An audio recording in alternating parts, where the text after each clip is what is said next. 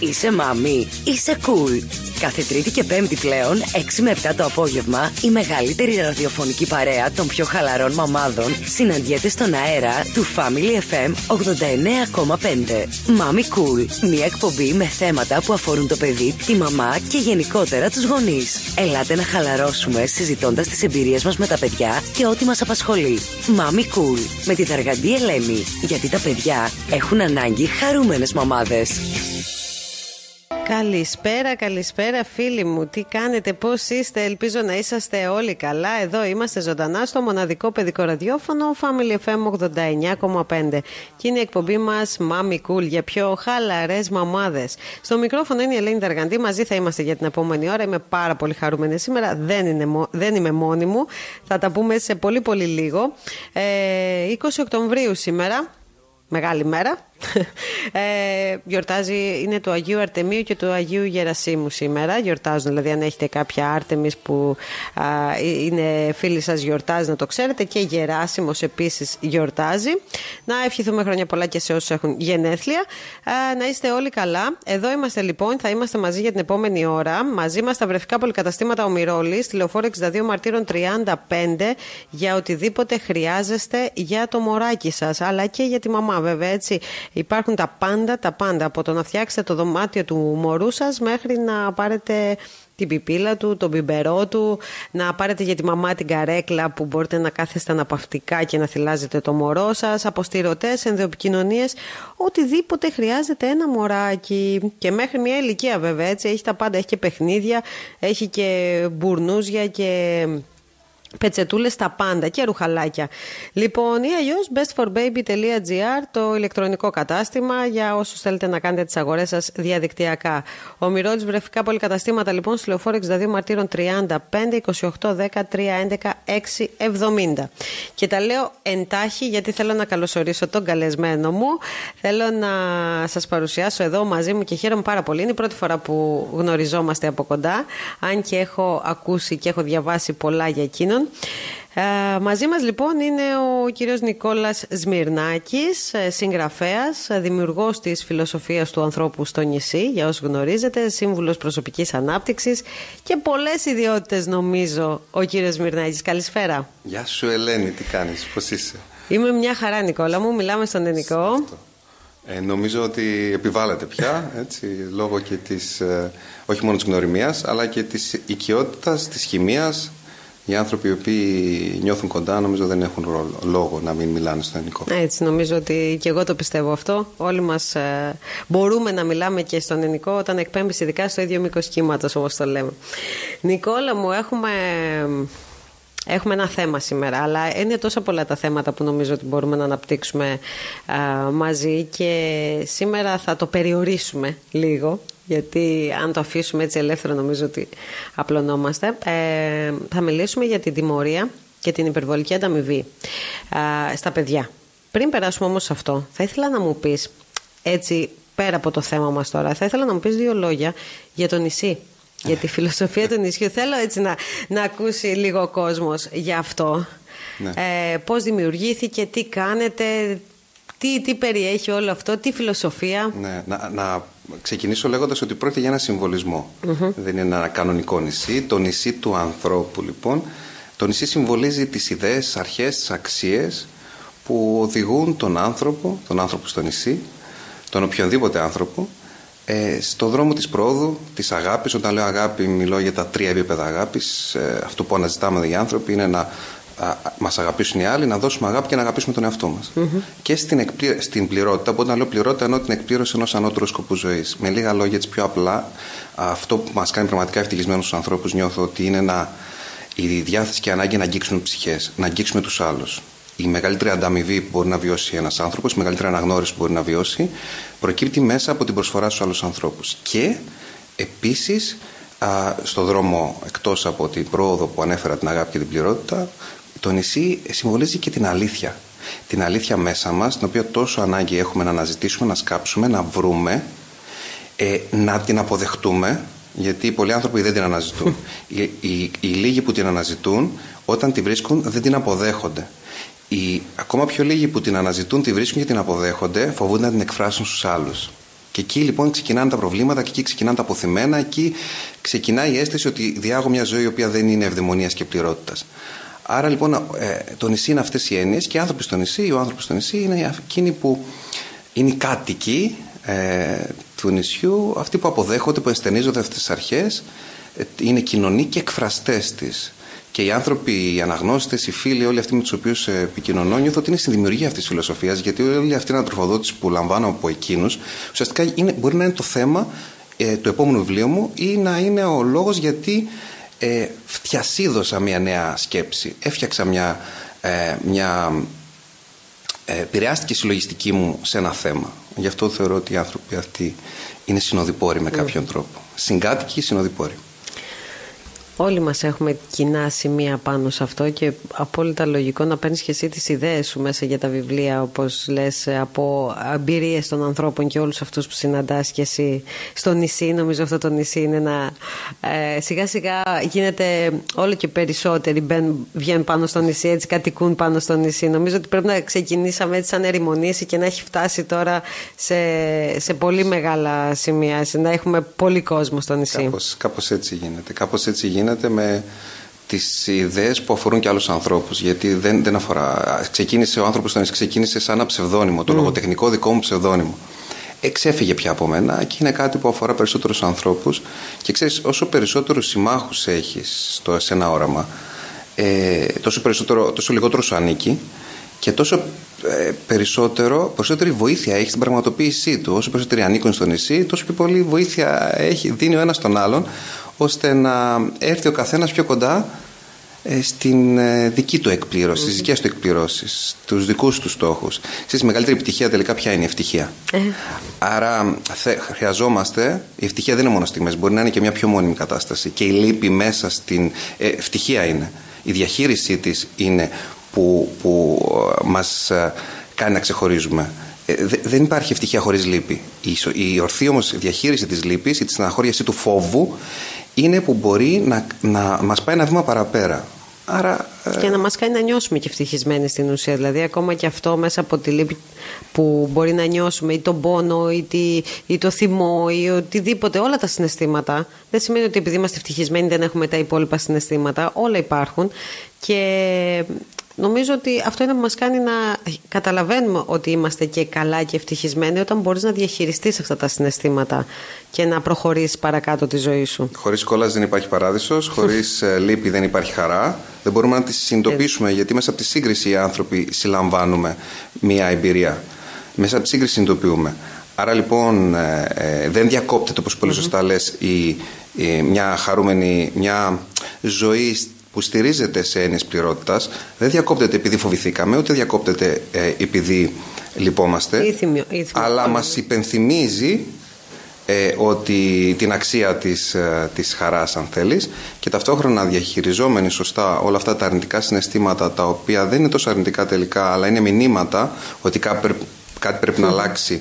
Και επίσης είναι ξυπνητήρια εκπληρώσεων δηλαδή μας υπενθυμίζουν ε, ότι πρέπει να αλλάξουμε την πορεία μας. Μας δείχνουν που πρέπει να σκύψουμε γιατί κάπου βρίσκεται το πρόβλημα. Ο πόνος μας δείχνει ότι πρέπει να πάμε στο γιατρό για να κοιτάξουμε την υγεία μας. Η διαχείριση λοιπόν όλων αυτών των συναισθημάτων που δεν θα τα αφήσουμε να γίνουν θηλιά στο λαιμό, εκεί είναι η παγίδα, μας ε, επιβεβαιώνει τον δρόμο αυτόν τον οποίο έχουμε χαράξει. Είναι αυτό ακριβώς. Δεν χρειάζεται να πνιγόμαστε σε μια κουταλιά νερό, όπως το λένε πάρα πολύ. Γίνεται κάτι απλό και είτε θυμώνουμε είτε λυπόμαστε πάρα πολύ, είτε δεν υπάρχει έτσι ένα μέτρο. Και όταν καταφέρεις να τα διαχειριστείς όλα αυτά, τότε νομίζω ότι ε, έχεις πετύχει το σκοπό σου. Και εσύ έχεις πετύχει σε αυτό το σημείο πάρα πολύ το να βάλεις, γιατί νομίζω ότι αυτό είναι το πιο σημαντικό, το να μπορέσεις να παρασύρεις εντός εισαγωγικών και άλλους ανθρώπους πάνω, σε, μάλλον σε αυτό το δρόμο και να μπορέσεις να τους κάνεις να ακολουθήσουν και να τους δώσεις ένα τρόπο σκέψης διαφορετικό. Γιατί όλοι μας μέσα μας έχουμε αυτή την ανάγκη και είναι αυτό που λες από πού να ξεκινήσω; Το έχουμε πει πολλές φορές εδώ. Από πού να ξεκινήσω και τι να κάνω; Και καλά τα λες Ελένη. Και ωραία είναι να αλλάξουμε. Και ωραία είναι να προσπαθήσουμε ένα τέτοιο. Πώς όμως, τι να κάνω; Ε, Θέλω, αλλά Να ξεκινήσουμε λέγοντας ότι ότι δεν αλλάζει πεθαίνει. ε, ότι μένει στάσιμο, ε πεθαίνει, βουρκιάζει, μουχλιάζει, σκουριάζει. Η, η ασφάλεια είναι σημαντική. Χωρίς ασφάλεια δεν μπορούμε να λειτουργήσουμε. Δεν μπορούμε να συζητήσουμε για τις ανώτερες ανάγκες, την πρόοδο, την αγάπη και όλα αυτά που λέγαμε πριν, αν δεν είμαστε ασφαλείς. Αν δεν έχουμε φάει, δεν έχουμε πιει, δεν έχουμε μια στέγη στο κεφάλι μας και ούτω καθεξής. Αλλά η υπερβολική ασφάλεια που, ε, που μεγάλος αριθμός ανθρώπων πάσχουν από υπερβολική ασφάλεια. Δηλαδή, έχω βρει μια δουλειά η οποία εντάξει είμαι καλούτσικα, έχω βρει, είμαι σε ένα σπιτάκι που είμαι καλούτσικα, είμαι σε μια σχεσούλα που δεν ναι. τρελαίνομαι κιόλας, αλλά είμαι καλούτσικα. Ε, ε, ε, κάποια στιγμή αυτή, αυτό το καλούτσικα γίνεται αρρώστια. Και συνειδητοποιώ ότι απλά περνάει ο καιρός και είμαι σε μια απόλυτη ευθεία. Και η απόλυτη αυτή ευθεία οδηγεί στην, λόγω της υπερβολικής ασφάλειας, οδηγεί στη στασιμότητα και αυτά που λέγαμε πριν. Άρα λοιπόν έχουμε ανάγκη την ροή, έχουμε ανάγκη την αλλαγή, επαναπροσδιοριζόμαστε συνεχώς ε, και ε, από πού να ξεκινήσω; Από κάπου. Από κάπου. Από δεξιά, από αριστερά, από πάνω, από κάτω, από το πλάι. Από... Δεν έχει σημασία. Δηλαδή, όταν δεν ξέρω τι να κάνω, ας κάνω κάτι και ας είναι λάθος. Πολλές φορές ακούω ανθρώπου και μου λένε Δεν το κάνω γιατί μπορεί να μην ε, έρθει το αποτέλεσμα. Ή άλλους ανθρώπους με τους οποίους δουλεύω και όλα τους λεγόμενους high achievers, αυτούς που έχουν δηλαδή υψηλά αποτελέσματα σε επαγγελματικό επίπεδο, οικονομικό mm. επίπεδο, που μου λένε ε, Βάζω μεγάλους στόχους μόνο και θέλω, είμαι τελειομανής και θέλω όλα, όλα να είναι σωστά.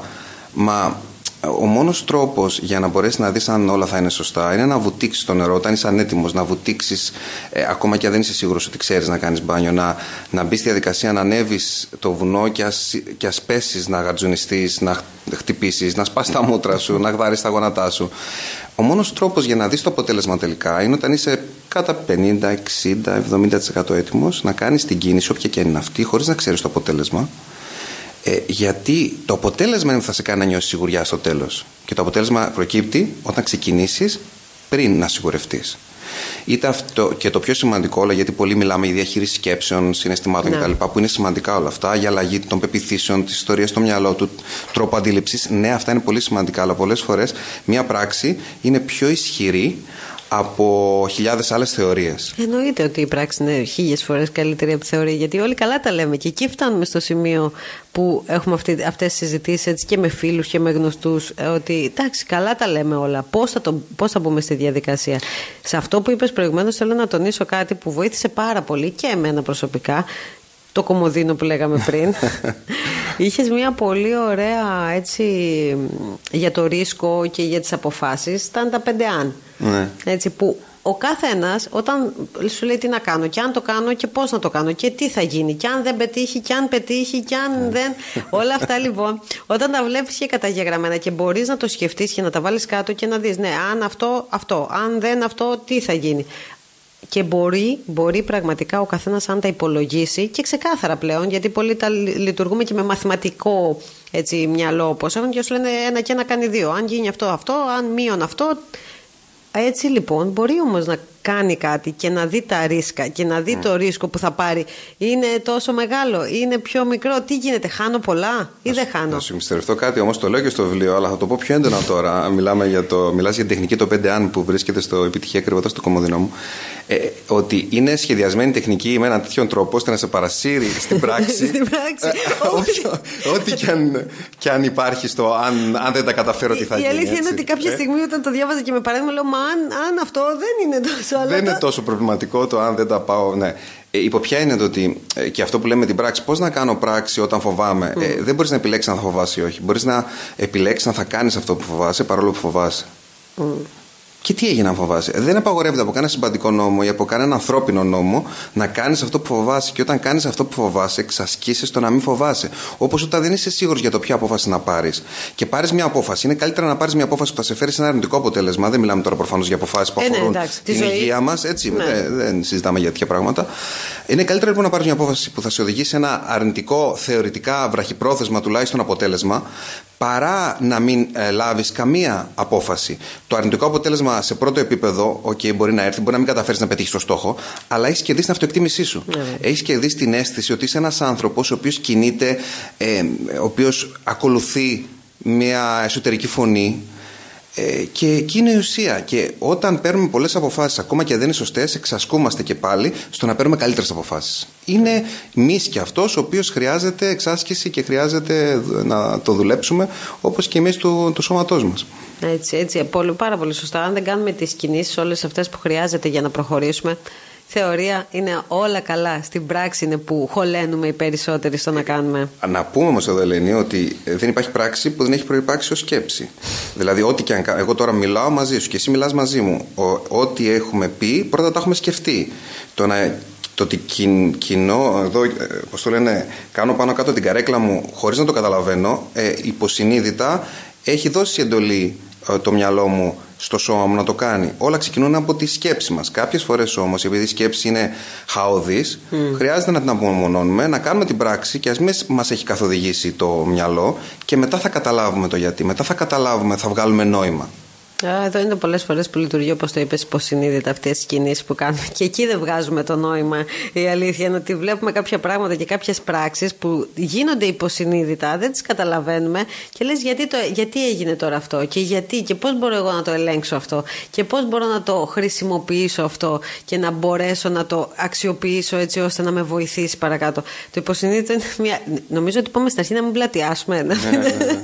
Ε, είναι καλή πάση αυτή για να πάμε στα παιδιά όμως.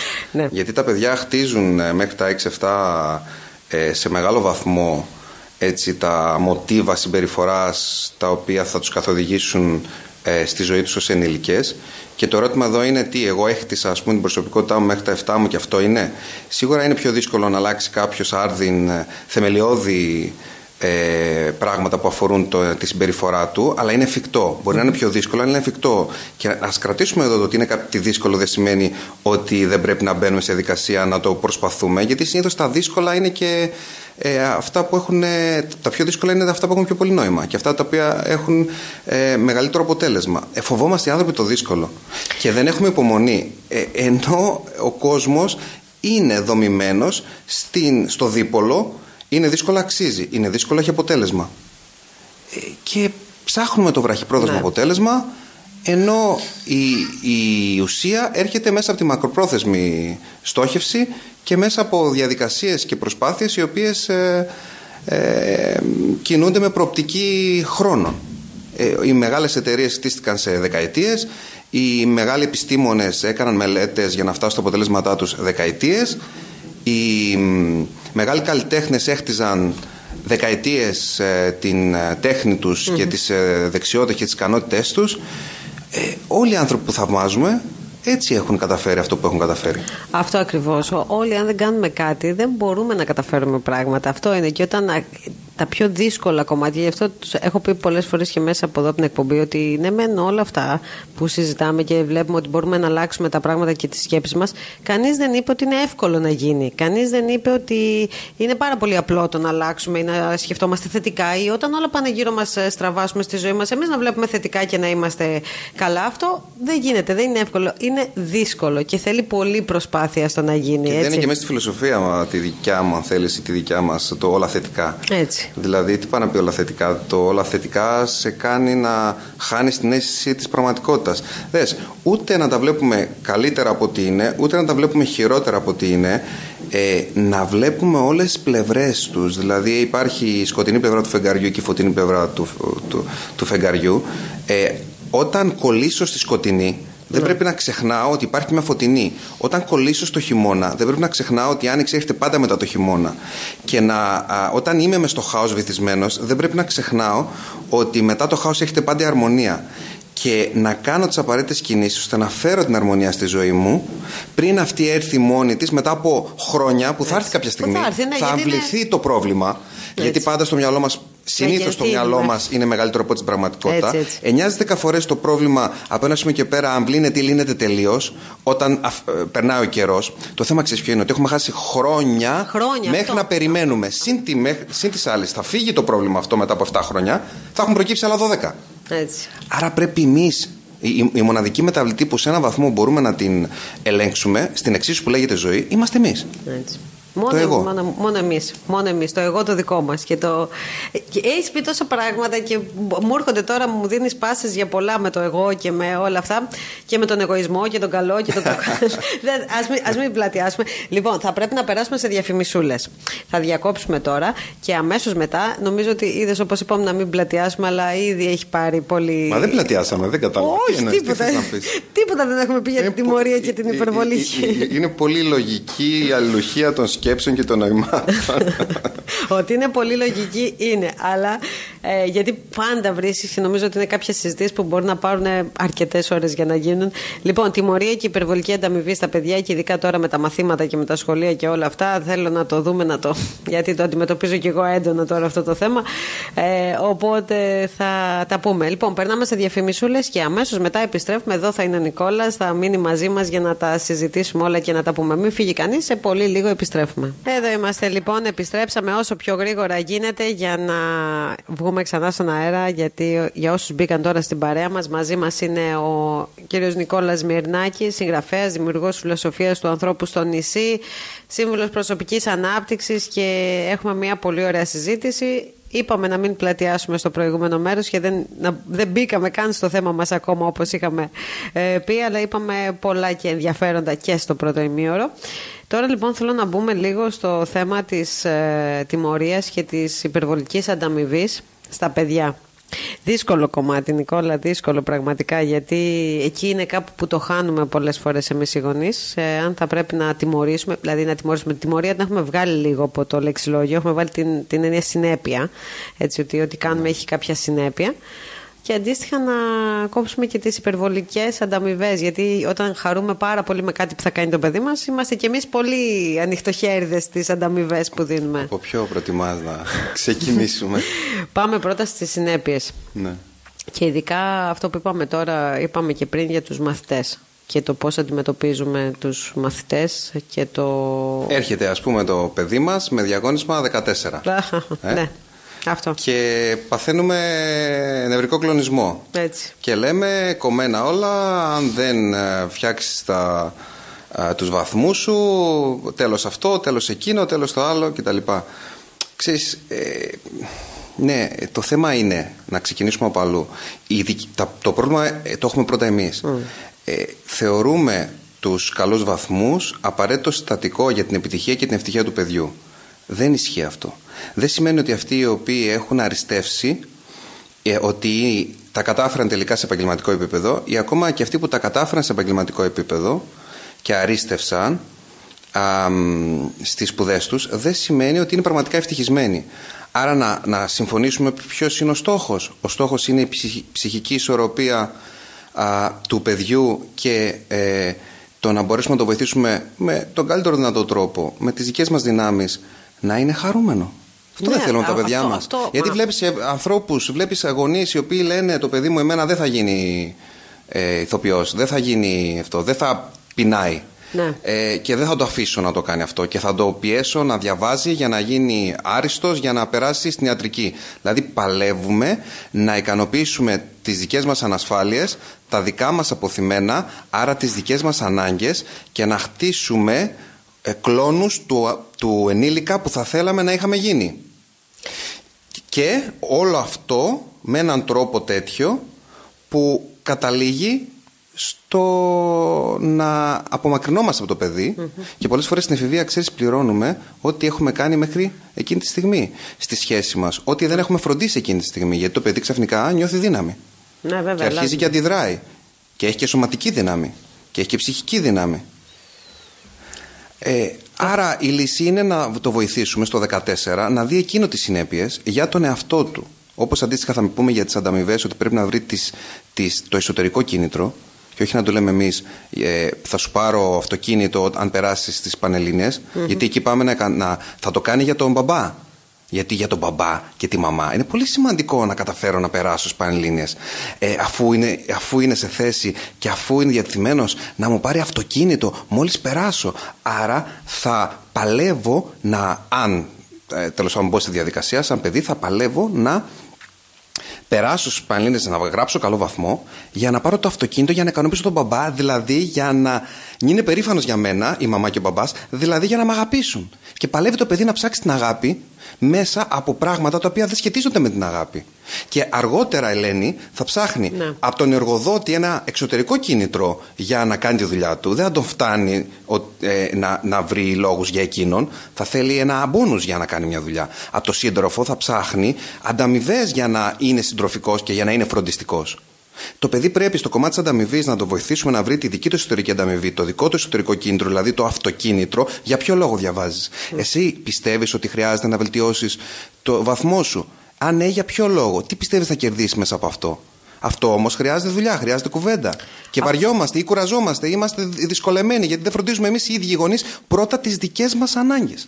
Κοίταξε, αυτό τώρα που λες είσαι απόλυτο δίκιο. Πιστεύω βέβαια, εγώ θέλω να είμαι λίγο πιο σε αυτό το κομμάτι. Θεωρώ ότι η γενιά η δικιά μας, τώρα των γονιών, έχουμε ξεφύγει λίγο από, αυτή τη, από αυτό που είχαν οι προηγούμενες γενιές. Το θέλω να γίνεις γιατρός, δικηγόρος και καθηγητής. Τώρα δεν το έχουμε νομίζω. Έχουμε ξεφύγει άμεσα. Έμεσα όμως; Ναι. Πώς τα σπρώχουμε, πού δίνουμε ανταμοιβές; Ναι. Δίνουμε ανταμοιβέ στο 19. Αλλά το παιδί δεν πρέπει να νιώσει ότι είμαστε περήφανοι μόλις βγάζει 19. Πρέπει να νιώσει την αγάπη μας, ε, ότι είναι ανεφόρον σε οποιαδήποτε φάση της ζωής μας, ακόμα και όταν δεν εκπληρώνουμε την προσδοκία, δεν εκπληρώνει τις προσδοκίες μας, τις δικές μας, που τις φυτεύουμε μέσα του. Πρέπει ναι. να νιώσει αγάπη και ότι είμαστε περήφανοι γι' αυτό στην, στο πρόβλημα, στη δυσκολία, στην κρίνια, οποτεδήποτε.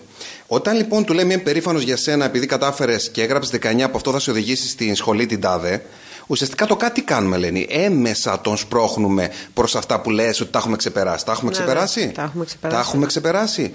Γι' αυτό έλεγα ότι επειδή χτίζουμε και εμείς γαλοχηθήκαμε σε ένα τελείως διαφορετικό περιβάλλον, σε, με έναν τρόπο που κανείς δεν ασχολήθηκε από τους δικούς μας γονείς. Δούλευαν ε, ενστικτοδός Ναι. οι δικοί μας γονείς. Δεν ψάχτηκαν, δεν έμαθαν, δεν εκπαιδεύτηκαν και δεν φταίνε εκεί, σε, ε, εκείνοι μόνο γι' αυτό, γιατί δεν υπήρχε το Δεν περιβάλλον υπήρχε, τέτοιο. όχι. Ωραία.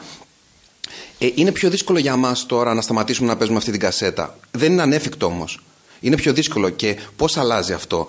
Ε, ε, και ερχόμαστε σε επαφή με το δικό μας παιδί μέσα μας και ξέρεις τι άλλο. Να αρχίσουμε να σκεφτόμαστε. Αν ερχόταν ένας ενήλικας και φερόταν σε εμάς όπως φερόμαστε εμείς το παιδί μας, ερχόταν λέει, ο εργοδότης μας και μας έλεγε: Αν δεν τελειώσεις την εργασία σήμερα, θα σε απολύσω. Όπως λέμε, αν δεν τελειώσεις το μάθημά μάθημά σου, σου μέχρι. δεν θα πάμε στην ξαδέρφη ή δεν ξέρω εγώ, δεν θα ε, πάμε στην, στο, στο μουσείο ή στο δεν ξέρω τι κάτι που αρέσει το παιδί ή στην παιδική χαρά.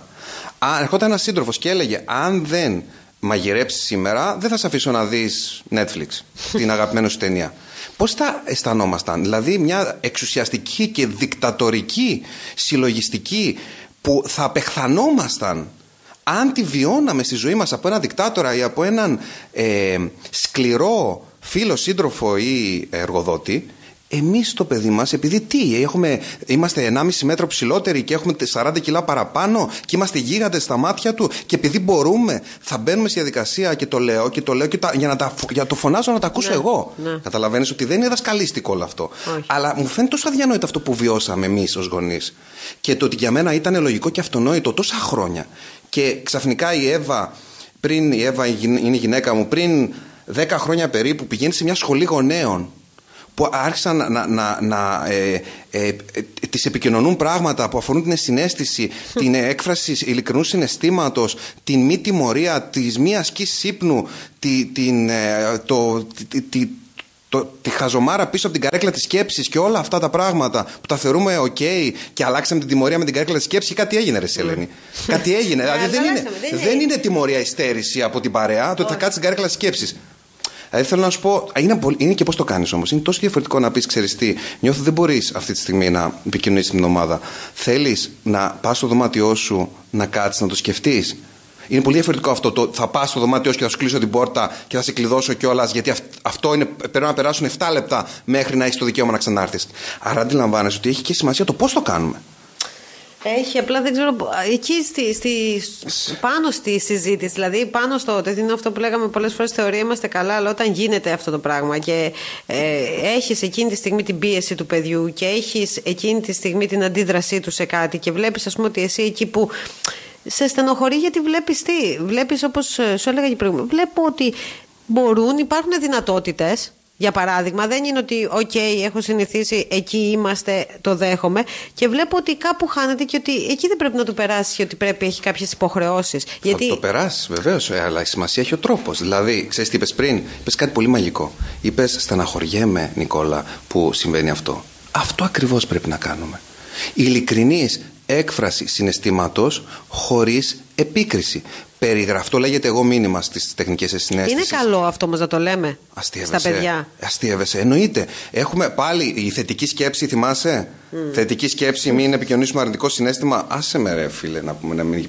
Αυτό δεν απευθύνεται σε εσένα. Ναι, απευθύνεται ναι, σε όλους ναι, αυτού ξέρω, ξέρω. αυτούς που το φωνάζουν. Να μην επικοινωνήσω το συνέστημά μου. Μα πώς θα μάθει το παιδί να έρθει σε επαφή με το συνέστημά του, ε, αν δεν επικοινωνήσω εγώ το δικό μου ένα, και δεύτερον, αν δεν το βοηθήσω να αντιληφθεί το δικό του. Δηλαδή, ε, έστω ότι είμαι ο μπαμπάς του παιδιού που είναι. ε, Εγώ έχω δύο αγόρια, ένα 8,5 στον Γρηγόρη και ένα 2,5 στον α, τον Αλκίνο. Α πάμε λοιπόν στον Γρηγόρη. Ο Γρηγόρης λοιπόν ε, να μπορεί, ας πούμε, ε, να μία μέρα να μην κάνει το, το μάθημά του. Θα του πω, στεναχωριέμαι που δεν έχεις. Ποιο είναι το σωστό να πω, ότι ξεφεύγω κι εγώ. Ναι. Ε, δεν είμαι τέλειος. Και όποτε ξεφεύγω, του λέω συγγνώμη. Και αναλαμβάνω την ευθύνη. Και αυτό θέλω να το και τονίσουμε, Προσπαθώ να, να φροντίσω τη σχέση μας και να λειτουργήσω αντισταθμιστικά στο, στο πρόβλημα που δημιούργησα. Όταν δημιουργούμε τραύμα ή δυσκολία, ε, δεν γίνεται να το αλλάξουμε ε, το γεγονός. Πρέπει να λειτουργήσουμε αντισταθμιστικά. Να πάμε δηλαδή και να προσπαθήσουμε να είμαστε στην αισθητική και να αγκαλιάσουμε και να ακούσουμε και να επικοινωνήσουμε, να αναλάβουμε την ευθύνη μας, να ζητήσουμε συγγνώμη και το καθεξής. Ότι ξέρεις τι, εγώ στεναχωριέμαι πάρα πολύ που δεν το κάνεις αυτό, αλλά αυτό είναι το δικό μου συνέστημα. Εσύ πρέπει να αποφασίσεις εσύ για σένα ε, αν πρέπει να το κάνεις ή όχι. Αν θέλεις να πας στα διάβαση την επόμενη μέρα, μπορείς. Τι συνέπειες μπορώ να σε βοηθήσω αν θέλεις να τις ε, να τις καταλάβεις. Πιθανότητα η δασκάλα ε, πιστεύεις θα της αρέσει, δεν θα της αρέσει και να σου πει δεν θα της αρέσει. Δηλαδή να αρχίσεις να το κάνει εικόνα, να το καταλαβαίνει. Αν είσαι εντάξει με αυτό και μπορείς να το αποδεχτείς, εγώ ε, είναι δική σου ευθύνη. Δε- δεν αφορά εμένα. Η, η μάθηση και η εκπαίδευσή σου αφορά εσένα. Δηλαδή, ή στα αγγλικά, ε, για το κίνητρο. Τι, τι θα κερδίσω αν διαβάσω αγγλικά; Το ότι ας πούμε θα, θα μπορώ να βλέπω ε, μια ταινία στα αγγλικά, να διαβάζω ένα βιβλίο στα αγγλικά, να παίζω ηλεκτρονική υπολο- υπολογιστή παιχνίδια, να παίζω στο PlayStation δεν ξέρω τι ε, κάτι, να, να χρησιμοποιώ ηλεκτρονικό υπολογιστή, να μπαίνω στο ίντερνετ. Δηλαδή να αρχίσει το παιδί να καταλαβαίνει τους λόγους γιατί θα, ε, θα ευεργετηθεί εκείνο από, από κάτι και όχι τους δικούς μας λόγους. Ε, το ίδιο είναι στο κομμάτι όταν συμβαίνει κάτι μας ενοχλεί. Πρώτα επικοινωνούμε το συνέστημά μας χωρίς επίκριση, χωρίς αφορισμούς, χωρίς χαρακτηρισμούς. Δεν είσαι λάθος, δεν είσαι απαράδεκτος. Η συμπεριφορά σου αυτή με στεναχώρησε γιατί νιώθω ότι δεν είναι σωστή. Δηλαδή, ε, ε, ε, τρω- κάθεσαι στον καναπέ και τρως και τρως και πέφτουν όλα τα, τα ψίχουλα κάτω. Με στεναχωρεί πάρα πολύ και με αγχώνει και με θυμώνει αυτό το οποίο κάνεις. Γιατί πρέπει εγώ να, να κάτσω και να τα μαζέψω μετά. Είμαι ειλικρινή, εκφράζω το αίσθημά μου. Άλλο αυτό, άλλο τι είναι αυτά που κάνεις, δεν τρέπεσαι λίγο Ναι, και ναι, σήκω, ναι. φύγε και πήγαινε και κάτσε και φωνές κτλ. Θα το κάνουμε και αυτό. Θα το κάνουμε και Θα αυτό. το κάνουμε, αλλά πρέπει να συνειδητοποιήσουμε ότι το κάνουμε. Πρέπει να συνειδητοποιήσουμε ότι είναι λάθος. Και ε, αν δεν ξέρουμε το λάθος, πώς θα το συνειδητοποιήσουμε και δεύτερον, πώς θα το διορθώσουμε. Και έστω και ότι ξεκινάμε να τα λέμε, α, όταν το συνειδητοποιήσουμε, γιατί εκείνη, εκεί πιστεύω ότι είναι, νιώθουμε λίγο την αλλαγή, όταν αρχίσουμε να εκτοξεύουμε και απειλές και όμορφα λόγια και όλα αυτά που λέμε πολλές φορές πάνω στα νεύρα μας, να το μαζέψουμε. Δηλαδή την ώρα που θα το συνειδητοποιήσουμε αυτό ότι δεν πρέπει να το κάνουμε τώρα, ας το μαζέψουμε λίγο και ας το περιορίσουμε. Το θέμα είναι ότι, όπως πολύ σωστά είπες προηγουμένως, να δώσουμε ένα κίνητρο στα παιδιά, να το ανακαλύψουν μόνο τους αυτό που θέλουν και να, να, να μπούμε στη διαδικασία, ειδικά όπως είπες τώρα και με τα αγγλικά. Α πούμε, εμένα δεν με νοιάζει, δεν μου αρέσουν τα αγγλικά, δεν τα θέλω τα αγγλικά, δεν θέλω να τα. Και κάθεσαι και εξηγείς πώς θα σου χρησιμεύσουν και τι θα κάνουν. Και ένα παιδί τώρα της τάξης, ειδικά όπω είναι 7-8 χρονών που 6-7-8 που το μυαλό τους είναι στο παιχνίδι και λοιπά και μια δραστηριότητα που έχουν ακόμα είναι τα αγγλικά για παράδειγμα και όχι το παιχνίδι. Και σου λένε δεν θέλω εγώ να μάθω. Τι κάνεις, ας πούμε, τους λες άστο και θα. ή το αφήνω ας πούμε, να πάει για αργότερα όταν θα το επιλέξει από μόνος, του, ειδικά τα αγγλικά, αφού δεν είναι τόσο επίγον, ή το. Μήπως δεν είναι έτοιμο το παιδί, Μήπως δηλαδή σε πολλές δραστηριότητες, στα, στα δικά μας τουλάχιστον, σε πολλές δραστηριότητες που τα πήγαμε και ε, είδαμε ότι αντιδρούσαν πάρα πολύ, την επόμενη χρονιά Ναι. ε, ήταν έτοιμοι. Για, ε, ένιωθαν μεγαλύτερη ασφάλεια στο να βρεθούν μόνοι τους σε ένα περιβάλλον, στο συγκεκριμένο περιβάλλον κτλ. Ε, ε, στο, στο, α- από τη στιγμή που εμείς έχουμε κάνει το καλύτερο που μπορούμε και βλέπουμε ότι ένα παιδί ε, ε, τελικά ακολουθεί και λίγο, λίγο πιεστικά, ξέρεις τι, λίγο το να το σπρώξουμε να δοκιμάσει λίγο κάτι και να το πούμε δοκίμασε και αν δεν σ' αρέσει θα το αφήσεις. Ή από τη στιγμή που δοκίμασες, δώσε λίγο χρόνο γιατί στην αρχή τίποτα δεν μας αρέσει. Δηλαδή, ε, ε, έχουμε ρόλο εκεί να εξηγήσουμε πώς λειτουργούν τα πράγματα. Το ότι, ωραία, πήγες κολυβητήριο και δεν σου αρέσει την πρώτη φορά. Μα πάντα στην αρχή όλα είναι δύσκολα. Στην αρχή όλα είναι χάος. Έπειτα έρχεται πάντα η αρμονία. Αυτό δεν το πούμε στο παιδί, το λέμε μεταξύ ναι, μας ναι, για να ναι, καταλάβουμε τι εννοούμε. Οπότε δοκίμασε τρει-τέσσερι φορές. Και αν στις τρει-τέσσερι φορές δεις ότι ακόμα δεν σου αρέσει το κολυβητήριο, μπορούμε να τα αφήσουμε. Ε, Στις τρει-τέσσερι φορές συνήθως αρχίζει και του αρέσει κάτι. Mm. Ή διαφορετικά, ας δοκιμάσεις κάτι άλλο. Στο κομμάτι τώρα που αφορά τα αγγλικά ή κάτι που θεωρούμε πάρα πολύ σημαντικό, το να ε, ε εξηγήσουμε σε ένα παιδί 8 χρονών ότι είναι η παγκόσμια γλώσσα. Ότι όποιος δεν ξέρει αγγλικά είναι σαν να, μην, σαν να είναι ε, μουγκός mm. με κάποιον τρόπο. Έτσι. Όλα γίνονται πια με τη χρήση αυτής της γλώσσας. Η χρήση του υπολογιστή που αργότερα θα κάνει, τα παιχνίδια που θα παίξει, τα ταξίδια που θα κάνει όλα έχουν να κάνουν με αυτό. Και αυτό είναι δικός μας ρόλος να το εξηγήσουμε. Και ε, ε, πολύ δύσκολο να επιμείνει. Πολύ δύσκολο να επιμείνει όχι. Αλλά ε, εμένα η δική μου θέση αν θέλεις είναι ότι κάποια παιδιά μπορεί να είναι λίγα ή περισσότερα ε, δεν κάνουν για κάποια πράγματα. Δεν ναι. είναι φτιαγμένα για κάποια πράγματα. Ναι, Μήπως λοιπόν τα αγγλικά δεν είναι αυτό το οποίο ε, στο οποίο θα ξεχωρίσει, αλλά είναι κάτι άλλο που ακόμα δεν το έχουμε ανακαλύψει. Ναι, αλλά αν τα πιέσουμε και έτσι όπως το λες εσύ με λίγο σπρόξιμο, για παράδειγμα, ειδικά σε κάτι το οποίο είναι απαραίτητο, γιατί κάποια άλλα πράγματα που τα πιέζουμε, είτε επειδή εμείς το έχουμε κόλλημα, είτε οτιδήποτε και θέλουμε να τα σπρώξουμε, γιατί πηγαίναμε μπαλέτο και θέλουμε και τα παιδιά μας να γίνουν μπαλαρίνες και τα σπρώχνουμε προς τα εκεί, ενώ το παιδί καθόλου δεν θέλει γι' αυτό, εκεί είναι λάθος. Αλλά σε κάποια πράγματα ας πούμε, που πιστεύουμε ότι χρειάζεται. Αν μη τι άλλο, οτιδήποτε και να ναι. κάνεις, ναι. πρέπει να μάθεις αυτό. Να, και... να το σπρώξουμε και όχι να το πιέσουμε. Αυτό, να το, σπρώξουμε όμω. Να το σπρώξουμε και όχι να το πιέσουμε. Και, να εκεί μπερδευόμαστε όμως λίγο με την πίεση ναι, και το σπρώξιμο. Είναι, είναι όμως το ότι όταν ένα παιδί, ας πω ένα παράδειγμα, ε, έστω το, ένα, ένα από τα δικά σου παιδιά, ε, κλαίει ε, γοερά κάθε φορά μία ώρα πριν πάει, όσο είναι εκεί δεν μπορεί να σταθεί, έστω στα αγγλικά τώρα, και κλαίει άλλες δύο ώρες μετά. Εσύ ίδια δεν θα το σταματούσε ναι, από τα αγγλικά. Δεν θέλω να πω το παιδί, ε, αν μιλάμε για ακραίες περιπτώσεις, είναι να μην πάει. Όχι, όχι, δεν μιλάμε για ακραίε. Τώρα ναι. το να λέει να ξέρεις τι βαριέμαι κτλ. Ε, φυσικά είναι, είναι αιμαστική. Άλλο παιδοκεντρισμός και άλλο ενσυναίσθηση. Άλλο παιδοκεντρισμός που σημαίνει ότι το παιδί ορίζει τη ζωή του, των γονιών ε, της οικογένειας, που αυτό είναι λάθος. Και άλλο, ακούω και το παιδί, τον βάζω μέσα στη λήψη αποφάσεων. Δηλαδή, εμείς, παράδειγμα, όταν είναι να πάμε κάπου, ρωτάμε τη γνώμη του Γρηγόρη. Ναι. Και προσπαθούμε, αν δεν μπορούμε εκείνη τη μέρα να πάμε εκεί που θέλει, να το κάνουμε στη βδομάδα να πάμε και εκεί που θέλει και εκείνος, γιατί το θεωρούμε ισότιμο μέλος της οικογένειας. Μπορεί να μην έχει τη δύναμη και τη γνώση και την εμπειρία ακόμα ή το ύψος το δικό μας, αλλά έχει ανάγκες. Απ' την άλλη, όμως, δεν πρέπει να ξεχνάμε τις δικές μας ανάγκες. Οι γονείς, το ζευγάρι και ο κάθε, κάθε ένας από τους γονείς ξεχωριστά, γιατί ένα από, τα, ένας από τους λόγους που είμαστε επιθετικοί, που έχουμε θυμό απέναντι στα παιδιά, είναι γιατί δεν είμαστε φροντιστικοί απέναντι στο ίδιο μας τον εαυτό. Right. Ξέρεις, Ελένη, οι ανάγκες μας, οι, οι, οι, οι ανάγκες μας λειτουργούν σαν τα παιδιά μας. Συμβολικά τώρα ναι, το ναι, λέω. Ναι, ναι, Όταν το παιδί σου ε, κλαίει και δεν το φροντίζεις, τρελαίνεσαι. Νιώθεις κενό, νιώθεις τύψεις, νιώθεις ε, στεναχώρια και λύπη. Όταν κρυώνει και δεν το σκεπάζεις, όταν πεινάει και δεν το ταζει, ε, ναι, παθαίνεις, ναι, ναι, ναι, αν είναι δυνατόν. Έτσι, λειτουργούν, έτσι λειτουργούν οι ανάγκες μας, που είναι παιδιά μας, όταν δεν ικανοποιούμε την ανάγκη μας για, για πρόοδο, για αγάπη, για ασφάλεια, για ε, οικειότητα, για, για, για σύνδεση με άλλους ενήλικες, για να κάνουμε τα δικά μας χόμπι που θα μας οδηγήσουν διαφορετικότητα, στην έκπληξη, διασκέδαση. Δεν παίρνουμε χρόνο για εμάς τότε ουσιαστικά έμεσα mm. είναι σαν να νιώθουμε ότι τα παιδιά μας είναι υπεύθυνοι γι' αυτό και βγάζουμε το θυμό μας στα παιδιά μας. Άρα είναι πολύ σημαντικό να είμαστε φροντιστικοί απέναντι στον εαυτό μας. Είναι το κλασικό πια κλισέ, μπανάλ παράδειγμα Πέφτει η μάσκα οξυγόνου στο αεροπλάνο, που ελπίζουμε να μην πέσει ποτέ. Ναι, ναι, Πρώτα ναι, τη βάζεις σε σένα και μετά στο διπλανό σου, έτσι. Και μετά στο παιδί σου. Να μπορούμε να είμαστε συνεπείς απέναντι στα πλάσματα που φέραμε στη ζωή. Δεν το επέλεξαν. Εμείς το επιλέξαμε και δεν γίνεται από τη που αναλάβαμε αυτή την ευθύνη τώρα να το παίζουμε ξέρω εγώ, ναι, ξέρεις, ε, δεν μπορώ να μη θυμώνω και δεν γίνεται και δεν κάνω. Ε, το εφέραμε στη ζωή. Πρέπει να κάνουμε πια το κάτι παραπάνω γι' αυτό χωρίς να ξεχνάμε τον εαυτό μας. Το βασικότερο. Και εδώ κλείνω κάθε φορά με αυτό το πράγμα στην εκπομπή. Το βρείτε χρόνο για τον εαυτό σας, βρείτε χρόνο για να χαλαρώσετε. Γιατί τα παιδιά έχουν ανάγκη χαρούμενες μαμάδες. Όταν είμαστε χαλαρές, όταν μπορούμε να ηρεμήσουμε και όταν μπορούμε να βρούμε και εμείς το χρόνο και να ψάξουμε λίγο περισσότερο τον εαυτό μας και να ανακαλύψουμε τι είναι αυτό που μας φταίει, τι είναι αυτό που μας εξο... μας βάζει στη διαδικασία στην ουσία να θυμώσω γι' αυτό. Και γιατί να με ενοχλεί ακόμα και αν δεν θυμώσω. Δηλαδή, πρόσεξε τώρα. Άντε και έχουμε δουλέψει αυτό που είπαμε προηγουμένως. Δεν θα θυμώσω, δεν θα εκτοξεύσω απειλές, δεν θα βάλω τιμωρία, θα το αντιμετωπίσω ψύχρεμα, θα το αντιμετωπίσω πολύ τέτοιο. Όπως θα πω, θα πω στενοχωρήθηκα, θα πω ότι αυτό. Και μέσα σου σε καίει.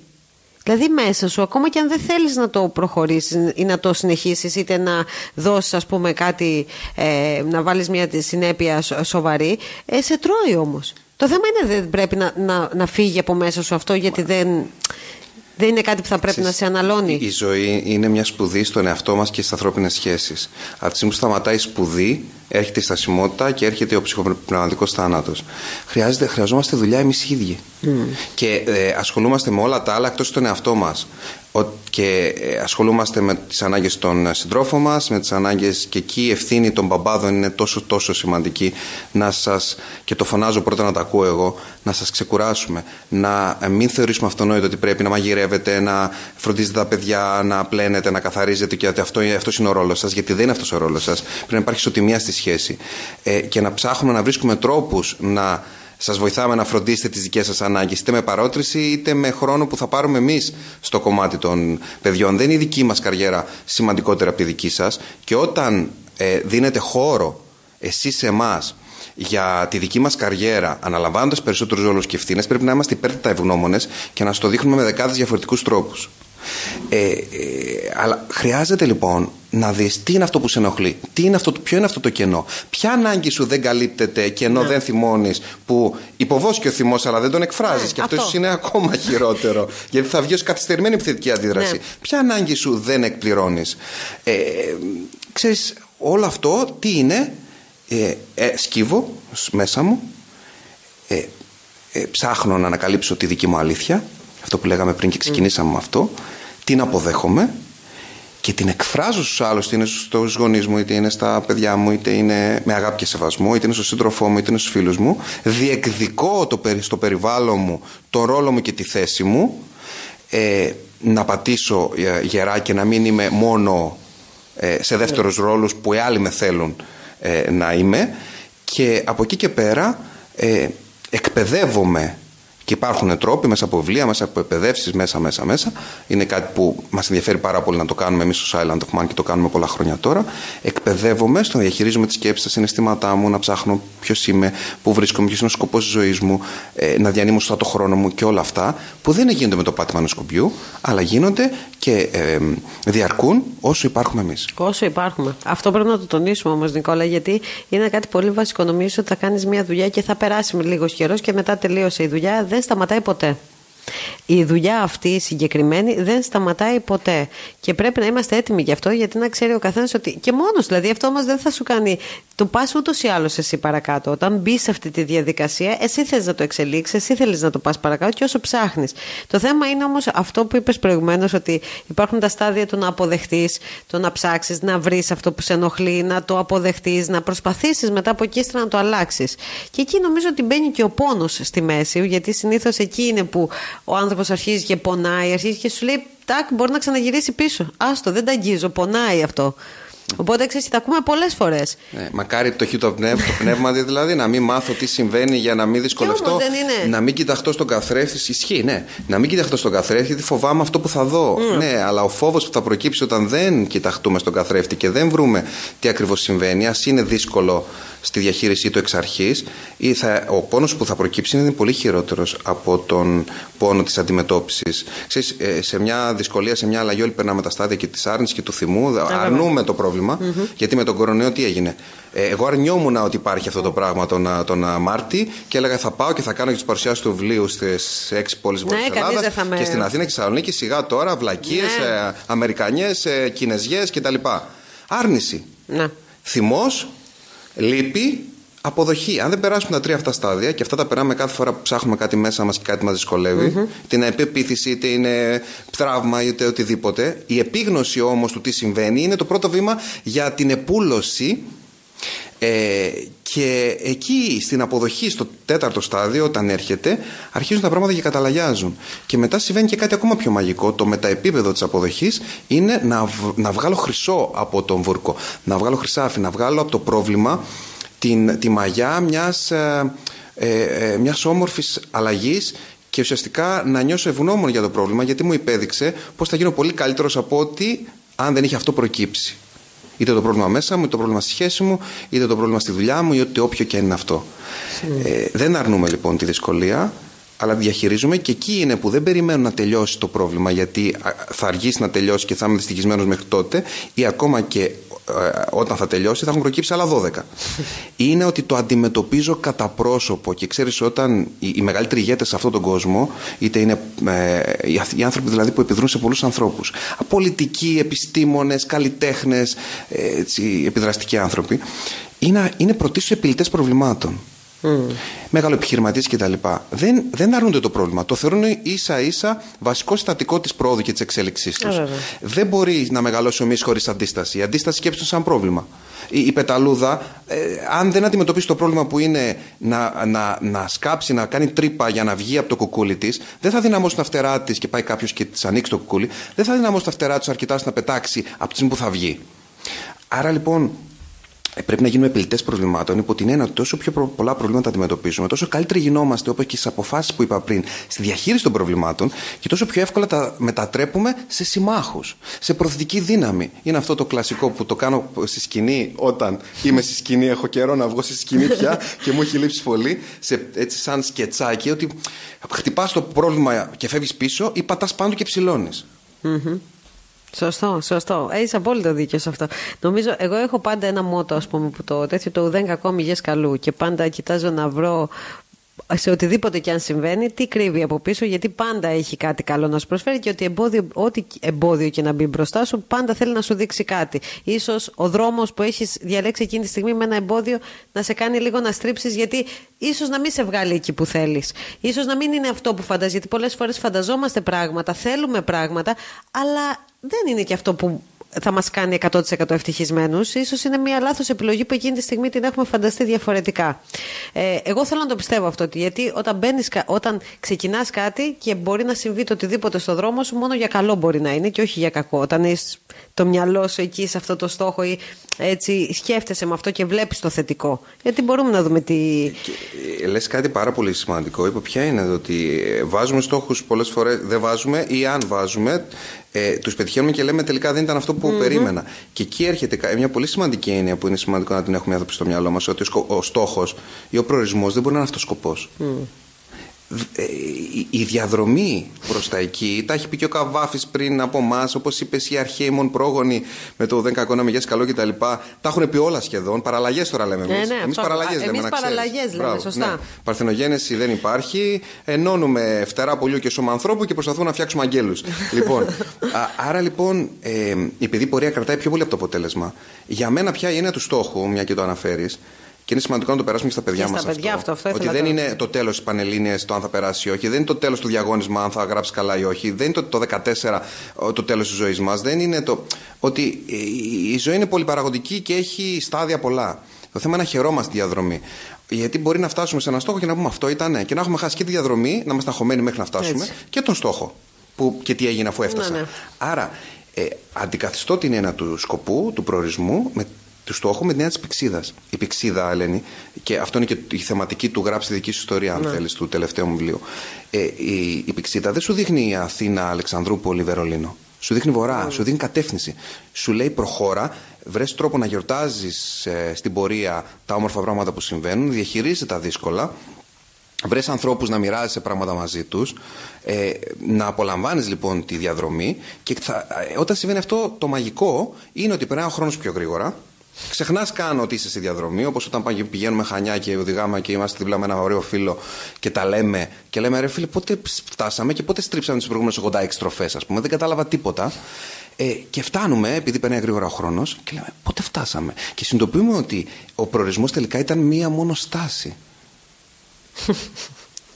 Ξέρεις τι μου θυμίζεις εδώ τώρα σε αυτό που λέω πάντα και με κοροϊδεύουν πολλές φορές και οι φίλοι και οι γνωστοί είναι ότι παιδιά λέω αν έχουμε ας πούμε προγραμματίσει να πάμε διακοπές και είναι να πάμε ας πούμε τα Χριστούγεννα κάπου ε, και ξέρει ας πούμε το λέγα πολλές φορές στον άντρα μου αυτό προγραμματίζουμε να πάμε κάπου αν ξέρεις του λέω την επόμενη μέρα ότι τελικά δεν θα πάμε γιατί προέκυψε κάτι μη μου το πεις. Εμένα άσε με, του λέω και είμαι. Μια μέρα ακόμα. ναι, άσε με, του λέω, να το ξέρω αυτό, γιατί εγώ θα περάσω τέλεια περιμένοντας να πάω εκεί. Και ας μου το κόψεις τελευταία στιγμή. Δεν είναι θέμα. Εγώ όμως έχω περάσει δύο μήνες καλά, παρόλο που μπορεί εκείνη τη στιγμή. Ενώ τώρα, μου το κόψεις από τώρα, ξέρω ότι ούτε θα πάω, ούτε θα περάσω καλά και δύο μήνες με τη σκέψη μπορεί, και μόνο. Μπορεί να σου το λέει για να, να επαναπροσδιορίσετε το ταξίδι και να πάτε κάπου αλλού. Μη σε έχεις στο σκοτάδι τελείως. όχι, Είναι αυτό όμως που λέω που εγώ θα περάσω καλά και θέλω να έχω και τη διαδρομή στο μυαλό μου. Δηλαδή θέλω να έχω ότι θα κάνω κάτι, θα περάσω όμορφα μέχρι τον τελικό σκοπό. Γιατί στην ουσία δεν έχει τόσο σημασία το τι θα κάνεις στο τέλος. Σημασία έχει αυτό που είπες πολύ σωστά για μένα. Η διαδρομή. Η διαδρομή, το να περνάμε καλά καθημερινά, το να περνάμε καλά και να προσπαθούμε να χαιρόμαστε με ό,τι κάνουμε. Και αυτό θέλω να το περάσω στα παιδιά. Δεν σημαίνει ότι όταν θα γράψουν κακά ή όταν θα, δεν θα έχουν μια καλή μέρα.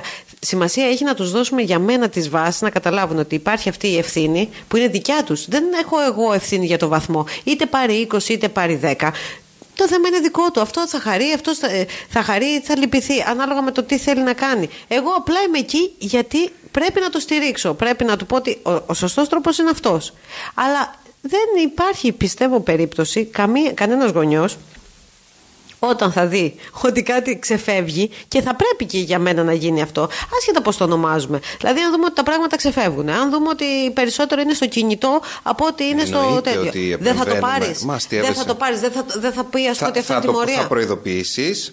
Ε, ε, ως φυσική συνέπεια ναι. α, όπως είπες πριν είναι πολύ διαφορετικό να πεις σου παίρνω το κινητό επειδή δεν έγραψες καλά στο διαγωνισμά και πολύ διαφορετικό να πεις ότι το κινητό ε, δεν σε αφήνει χρόνο για να ασχοληθείς με αυτά τα οποία είναι σημαντικά για εσένα ή το κινητό επειδή το έχεις πολύ στο, στο ε, μπροστά σου ε, μπορεί να ε, επηρεάζει. επηρεάσει πάρα πολύ την υγεία σου, τα μάτια σου, το μυαλό σου και ε, εμένα αν θέλεις η πρώτη μου αντίδραση έτσι με το δικό μας τρόπο σκέψης στην οικογένειά μας θα ήταν να του ζητήσω να το βάλει εκείνος κάπου και να το κλειδώσει ε, αυτή θα είναι η πρώτη μου σκέψη και αν μία ή δύο φορές ε, δεν μπορέσει να αντισταθεί και το πάρει μόνος του τότε θα σκεφτόμουν το να πάω σε πιο δραστικά μέτρα.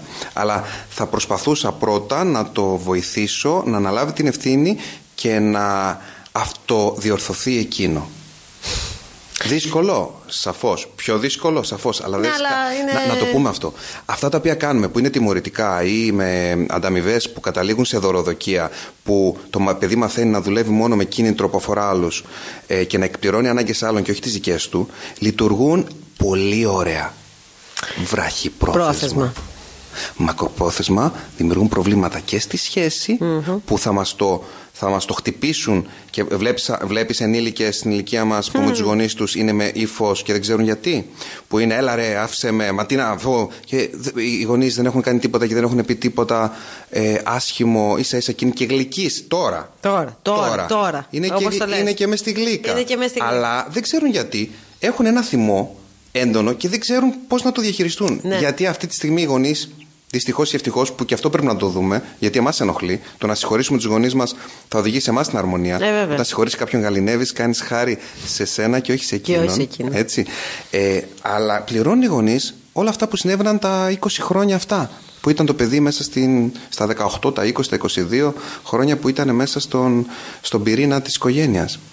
Άρα λοιπόν, τι, τι προτιμάμε, το άμεσο αποτέλεσμα ή το μακροπόδεσμο αποτέλεσμα. Το άμεσο αποτέλεσμα με τη μακροχρόνιο κόστος ή το, το, την προσπάθεια που, που χρειάζεται περισσότερο χρόνο αλλά χτίζει μια ουσιαστική σχέση. Εγώ βλέπω παράδειγμα τώρα που είναι κοντά 9 χρονό, ο Γρηγόρης που εμείς στα 4 το αρχίσαμε να καταλαβαίνουμε με την Εύα όλα αυτά τα πράγματα άρα δεν, είναι και, δεν γεννηθήκαμε με αυτα ότι τώρα αποδίδουν δηλαδή στα πρώτα στα, ε, νιώθαμε κι εμείς κάποια στιγμή ότι ε, δεν είχαμε κάνει καλά κάποια πράγματα, αλλάξαμε, μπήκαμε σαν τη συλλογιστική, διαβάσαμε, μάθαμε, ε, εκπαιδευτήκαμε και που, η, η αφορμή ήταν ε, μια σχολή γονέων που η Ναι. Εύα ε, παρακολούθησε και πολλά ξέρεις από αυτά τα πράγματα τα έχω πάρει και τα έχω βάλει σε σεμινάρια ηγεσία, σε μεγάλες Αλίμονο. εταιρείες. Γιατί είναι κοινές οι αρχές στις Έτσι. σχέσεις αυτές. Ε, και βλέπουμε τώρα έναν, έναν άνθρωπο όπου είναι, έχει ποιότητες που ε, σε, σε- μας συγκινούν που διαχειριζόμαστε προβλήματα και λάθη και δυσκολίες με έναν πιο παραγωγικό τρόπο με, με τα, τις τρέλες μας, με Ε, τα ναι. ξεσπάσματά μας με, Εντάξει. Α- αλλά τελικά το πρόσημο ε, αργά ή γρήγορα καταλήγει να είναι θετικό Αυτό, αυτό, βρε- αυτό, αυτό βλέπω, Νικόλα μου και εγώ, ότι ό,τι έχουμε δώσει και ότι έχουμε, έτσι, έχουν εισπράξει και τα παιδιά και όσο προσπαθούμε να σου πω την αλήθεια, ό,τι έχω καταλάβει και εγώ μέσα από αυτή την εκπομπή και όσο καιρό κάνουμε αυτό, είναι ότι πρέπει να είμαστε αληθινοί. Κάνουμε το λάθος μας, να το αναγνωρίζουμε. Δεν είμαστε οι, οι, οι- αυτοί που είμαστε πιο πάνω από το παιδί και ότι δεν κάνουμε λάθη, οπότε αν, αν ζητήσουμε συγγνώμη δείχνουμε αδυναμία, οπότε το παιδί δεν μπορεί να μας εμπιστευτεί εύκολα κλπ. Ίσα ίσα. Βλέπει το ανθρώπινο κομμάτι, καταλαβαίνει, κάνουμε το λάθος μας. Ναι, ξεσπάσαμε, ναι. Να δούμε όμως γιατί ξεσπάσαμε κιόλας εμείς. Στην ουσία φταίει αυτό που έκανε το παιδί ή εμείς δεν είμαστε καλά και χθες δεν ξεσπάσαμε και σήμερα ξεσπάσαμε; Γιατί χθες ήμασταν μια χαρά, όλα μας πήγανε καλά στη δουλειά και ήμασταν τριαλαροί, τριαλαρό και είμαστε όλα καλά και πάμε σπίτι και δεν μας ενοχλεί που ε, το ρίξε γι' αυτό κάτω, δεν πειράζει, μωρέλα, μια ζημιά έκανε. Και την επόμενη μέρα είμαστε κουρασμένες και κάνει το ίδιο πράγμα και γίνεται χαμός. Να σου πω κάτι που μου δίνεις που μια πολύ ωραία πάσα που νομίζω θα βοηθήσει. Γιατί είπες ότι ε, από, τελικά από πού πηγάζει όλο αυτό; Ε, το παιδί έκανε τη ζημιά του. Και το, εμείς δυσκολευόμαστε και μπορεί να ενοχληθούμε και να φωνάξουμε πάρα πολύ. Δεν γίνεται να έχουμε προσδοκίες ενήλικα από τα παιδιά. Δηλαδή, αν ξεκινήσουμε αυτή η σκέψη, όταν δεν θυμάμαι, το διάβασα, το είδα κάπου, το άκουσα, το σκέφτηκα, δεν θυμάμαι, δεν θέλω να, να πάρω την, την ε, ε, έτσι, πρωτοκαθεδρία την, ε, της σκέψης αυτής, γιατί δεν είμαι σίγουρος. Όταν το συνειδητοποίησα αυτό τέλος πάντων, Ξέρεις πώς αλήθηκαν μέσα μου. Όταν μετά το, έ- το έψαξα λίγο περισσότερο διαβάζοντας και εκπαιδευόμενος και συνειδητοποίησα ότι το παιδί ε, έχουμε όλη την αμυγδαλή που είναι το μέρος του κεφάλου που σχετίζεται με τις πρωτογενείς μας αντιδράσεις, το φόβο, την, ε, το αίσθη- το αίσθηκτο επιβίωσης, αυτοσυντήρηση κτλ. Χωρίς αυτό δεν υπάρχουμε. Και υπάρχει και ο ανώτερος εγκέφαλος που διαχειρίζεται τις σκέψεις, τα συναισθήματα και ούτω καθεξής. Ε, ο ανώτερος εγκέφαλος χτίζεται σε έναν άνθρωπο μέχρι τα 20-25 του χρόνια. Δηλαδή αυτή τη στιγμή ο, ο πρώτος όροφος των παιδιών είναι για πι, δουλεύει μόνο το πυθικάκι μέσα τους. το πυθικάκι μέσα τους είναι ο νεάντρεταλ, είναι η- το ενστικτόδες Έτσι. που φωνάζουν, φοβούνται, δυσκολεύονται κτλ. Πέραν που το σώμα τους δεν είναι ακόμα σε θέση να το, το ποτήρι να το μεταφέρει με ασφάλεια, έτσι. Και το σώμα λοιπόν και το μυαλό είναι υποκατασκευή. Δεν μπορεί να έχει αντιδράσεις ενήλικα και εμείς προσδοκάμε από αυτό να έχει αντιδράσεις ενήλικα. Είναι σαν να προσδοκάμε από έναν ε, Γερμανό να μιλήσει ρώσικα, ενώ δεν έχει ιδέα. Δεν γίνεται. Εκ των Ξέρεις πραγμάτων, πόσο με ναι. χαλάρωσε αυτό όταν το Ναι. συνειδητοποίησα, δηλαδή γνώση. Είδε- Και η σε ηρεμεί- επιστημονική έτσι. εξήγηση από πι- των πραγμάτων πίσω από, το, από τις συμπεριφορές. Η αιτία, Η θυμάσαι αιτία. που είπαμε πριν ότι πρέπει να σκύψουμε μέσα μας να βρούμε την αλήθεια. Η αλήθεια τι είναι, ο λόγος πίσω από αυτό που συμβαίνει. Έτσι έρχεται η αποδοχή και η αποδοχή μετά οδηγεί στο καταλάγιασμα και το καταλάγιασμα οδηγεί στο να βρίσκουμε λύσεις και να διαχειριζόμαστε παραγωγικά αυτά που γίνονται. Και μέσα μας και έξω από εμάς. Έχεις απόλυτο δίκιο. Και η γνώση σε κάνει να, να χαλαρώνεις, να ηρεμείς, το να ανοίγεις του ορίζοντέ σου και να μαθαίνεις πράγματα. Όπως το είπες τώρα πολύ σωστά, για το πώς λειτουργεί ο ανθρώπινος εγκέφαλος, για το πώς λειτουργεί ή όπως ένα πολύ ωραίο βιβλίο που διάβασα για τη μνήμη και πώς πώς επηρεάζει η μνήμη μας τη συμπεριφορά μας και τις, ε, έχει, έχει πάρα πολλά. Και το, το βλέπεις επιστημονικά αποδεδειγμένο πλέον αυτό το κομμάτι και σου έρχεται μπροστά σου και λες: Να το, να γιατί είσαι έτσι, να γιατί έχεις αυτή την αντίδραση, να γιατί όλα αυτά που συμβαίνουν. Υπάρχουν, υπάρχουν εξηγήσεις πίσω από αυτά. Όπως εγώ το διάβασα σε ένα πολύ ωραίο βιβλίο και το λέω πολλές φορές εδώ. Δεν μπορείς να περιμένεις στο σπίτι σου ειρήνη από ένα πεντάχρονο. Την ειρήνη πρέπει να την έχεις μέσα σου. Ωραίο. Μέσα από ένα πεντάχρονο, τι να περιμένεις στο σπίτι, να κάθεται Παναγίτσα και να μην μιλάει και να είναι. Εκεί τότε ανησυχούμε. Εκεί στον καναπέ, Εκεί στον καναπέ. είναι. Μη σηκώνεσαι, κάτσε κάτω. Γίνεται. Α το ποτήρι, φύγε, κάνε. Ξυστή. Πρέπει να χειριζόμαστε το περιβάλλον μας έτσι ώστε να μην έχει. Ε, να μην είναι ανασφαλές. Και να μην δημιουργεί και εμάς πρόβλημα. Ή το άλλο κλασικό ότι φάει τώρα, φάει τώρα. Μα αν το πιέσεις να φάει. Ε, ε, Εμείς πότε τρώμε; Όταν έρχεται κάποιος με ένα κουτάλι και μας βάζει. Ε, με, ή, ή ότι μας χτυπάει ενδοφλέβεια, ας πούμε, το φαγητό. Φαντάζεσαι να μας συνέβαινε αυτό το πράγμα και φάει τώρα, ενώ δεν θέλω ρε φίλε να φάω. Δεν θέλω, καταλαβαίνεις. Και μετά έχουμε Έχουμε παιδιά τα οποία έχουν ε, προβλήματα με την υγεία τους αργότερα. Τους βγαίνουν, ε, ξέρεις, ψυχο... Το κατοχικό σύνδρομο το πληρώνουν μετά στην ναι, ή δεν, δεν τρώνε μετά κάποια φαγητά γιατί τους πιέσανε σε μια ηλικία. Άρα πάρ το φαγητό μαζί σου. Ή μην ανεβαίνεις εκεί γιατί είναι επικίνδυνα. Μα πήγαινε το σε ένα περιβάλλον που δεν υπάρχει κάτι επικίνδυνο. Ή και στο touching parenting που έτσι έχω παρακολουθήσει διάφορα σεμινάρια, όπως καταλαβαίνεις, είναι ένα θέμα που με, με ενδιαφέρει πάρα πολύ και θέλω κάποια στιγμή να φτιάξω έτσι ένα πρόγραμμα που αφορά τα παιδιά, αλλά νιώθω ότι ακόμα χρειάζομαι πολύ πολύ εκπαίδευση εγώ ίδιος. Ε, έτσι να το εντάξουμε στο Island of Man Academy, ε, λένε ότι πρέπει να λειτουργούμε πολύ περισσότερο προληπτικά και πολύ λιγότερο κατασταλτικά, δηλαδή συμπεριφοριστικά. Βέβαια. Μην, μην, το πας, πάρ το φαγητό μαζί σου, μην το πεις ναι. φάτο τώρα, αλλιώς δεν φεύγουμε, που είναι τιμωρητικό. Ε, και πήγαινε το σε ένα περιβάλλον που δεν έχει ε, γκρεμό να πέσει. Όταν είναι 5 χρονών ή 6 χρονών, το να το τιμωρείς επειδή πήγε κοντά στον γκρεμό είναι η λυθιότητα, συγγνώμη. Ναι, βέβαια. Ε, βέβαια. Αφού είναι, το είναι δικό μας το πρόβλημα. Ε, βέβαια. Πού το πας είναι το θέμα. Πού, το, πού θα το πας όταν θέλεις να είσαι έρημος. Όταν... Είναι, είναι τόσα πολλά τα πράγματα που πρέπει να κοιτάξουμε. Και μια στιγμή πάμε, φαινόμαστε ιστερικές εμείς οι μαμάδες, ειδικά γιατί φωνάμε μη σκαρφαλώνεις, μη το ένα. Μα πού το πήγες, αφού το πήγες στο δάσος. Είναι εδώ, θέλεις να σκαρφαλώσεις, την κορφή του δέντρου θα βγει απάνω το παιδί το πεντάχρονο. Δηλαδή δεν μπορείς να. να και στην ουσία θυμώνεις, φοβάσαι, όπως το είχα ακούσει πολύ ωραία που το έλεγε κάποιος, ο θυμός μας λέει είναι ο καμουφλαρισμένος φόβος γιατί θυμώνουμε με μία συμπεριφορά και στην ουσία τρέμουμε. Είναι ο φόβος από πίσω. Είναι δευτερογενέ συνέστημα ο θυμός, το πρωτογενές ναι. είναι ο φόβος. Ναι, ισχύει αυτό. Ε, νομίζω, ε, Νικόλα, έχει περάσει κατά πολύ ώρα. Μας το θυμήσανε, νομίζω κιόλας. λοιπόν, ε, ε, μπορούμε να μιλάμε για πάρα πολύ ώρα. Στο ξανά από αυτό. Έχουμε τόσα πολλά θέματα και αυτό είναι ανεξάντλητο. Εύχομαι να βοηθήσουμε. Νομίζω ότι βοηθήσαμε όσους μας έχουν ακούσει και έστω λίγο κάτι να πάρουμε. Γιατί αυτό χρειάζεται κάθε φορά. Λίγο να πάρεις, δεν χρειάζεται πολλά πράγματα. Λίγο έτσι, ένα, ένα κλικ να κάνει και να βρούμε πράγματα που μπορούμε να κάνουμε με τα παιδιά μας. Δεν θέλει, δεν θέλει πολλά. Εμείς να είμαστε καλά, εμείς να είμαστε ήρεμοι, να είμαστε χαλαροί και να μπορούμε να αντιμετωπίζουμε τις καταστάσεις, να ψάξουμε να δούμε τι μας απασχολεί εμάς και να δώσουμε βάση στον, στο, στο, στο δικό μας ε, χαρακτήρα και στο δικό μας θέμα ε, και νομίζω ότι όλα μετά μπορούν να λυθούν και να πάνε πολύ καλύτερα. Να πω κάτι έτσι στις μαμάδες, στους παμπάδες ε, πιθανότατα μας ακούνε. Ότι ακούσατε κάποια πράγματα σήμερα. Μην τα πάρετε ως δεδομένα, μην τα πάρετε ως αυτονόητα. Φιλτράρετε τα ε, η, η, πραγματική απάντηση κρύβεται μέσα μας. Δηλαδή θυμάμαι ε, στο Γρηγόρη κάναμε πράγματα επειδή τα είχαμε διαβάσει από κάποια βιβλία τα οποία το ένστικτό μας έλεγε όχι στο, στο ξεκίνημα, εκεί που δεν ξέραμε. Και διαβάζαμε. Ναι. Ε, το, το συνέστημα και το ένστικτο μας έλεγε μην το κάνεις, μην το κάνεις, μην το κάνεις. Κλαίγαμε στην ναι, ιδέα, ναι. αλλά είπαμε αφού το είπε ο τάδε ειδικός. Ε, άρα θα είναι σωστό. Κάτι που σχετίζονται με τις καρέκλες, όλα αυτά ναι, που στην ναι, αρχή ναι, και εμείς που... νομίζαμε ότι είναι τα, τα, τα, τα σωστά. Οπότε τελικά το ένστικτο, η αλήθεια κρύβεται μέσα μας και, και γνωρίζουμε και επειδή κάθε οικογένεια έχει τις δικές της συνιστώσεις.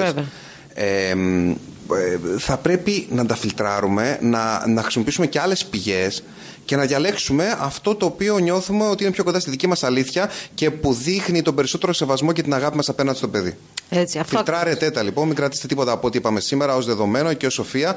Δεν είναι η, η, δική μου δουλειά να συμβουλεύω κάποιον, αλλά να συμβουλεύω. Το μόνο που μπορώ να συμβουλέψω είναι κάποιον να συμβουλεύσει τον εαυτό, τον εαυτό του. Αλλά χωρίς τη γνώση και χωρίς τα εργαλεία δεν μπορεί κάποιος να το κάνει. Και αυτή είναι η δική μου, αν θέλεις, διάθεση να βοηθήσω κάποιον να βρει εργαλεία ώστε να φτάσει ο ίδιος στο αποτέλεσμα, να φτάσει ο ίδιος στη λύση. Εγώ δεν μπορώ να δώσω λύση για κανένα.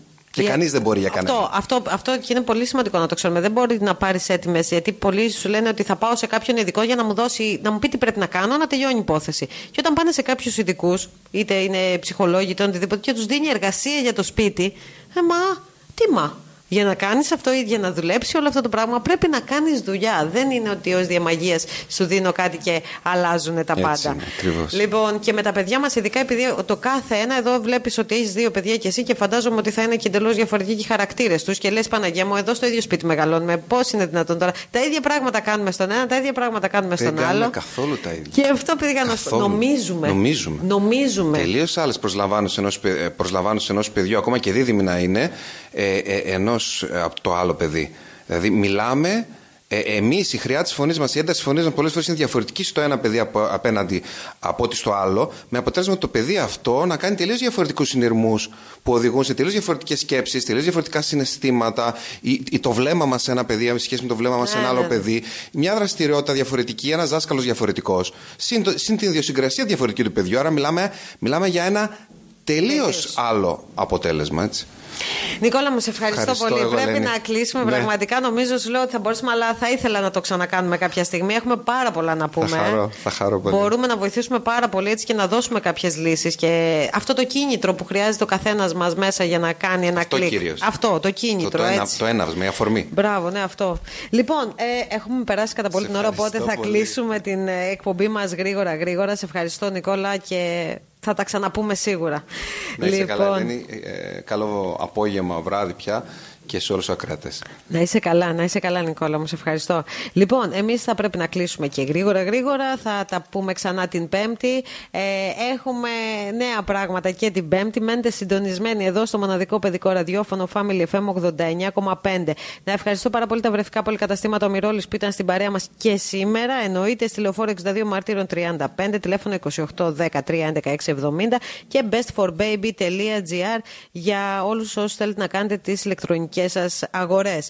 Ε, οτιδήποτε χρειάζεστε για το μωράκι σας ε, θα το βρείτε στα βρεφικά πολυκαταστήματα ο Μυρόλης. Λοιπόν, ε, πολλά φιλιά, θα τα πούμε ξανά την Πέμπτη. Σας ευχαριστώ πάρα πάρα πολύ όλους όσους ήσασταν στην παρέα μας μέχρι αυτή την ώρα. Ε, και ως τότε μαμάδες μην ξεχνάτε. Βρείτε χρόνο για να χαλαρώσετε. Βρείτε χρόνο για τον εαυτό σας. Τα παιδιά έχουν ανάγκη χαρούμενες μαμάδες. Από την Ελένη Δαργαντή στο μικρόφωνο, πολλές πολλές ευχές για ένα υπέροχο βράδυ. Γεια σας.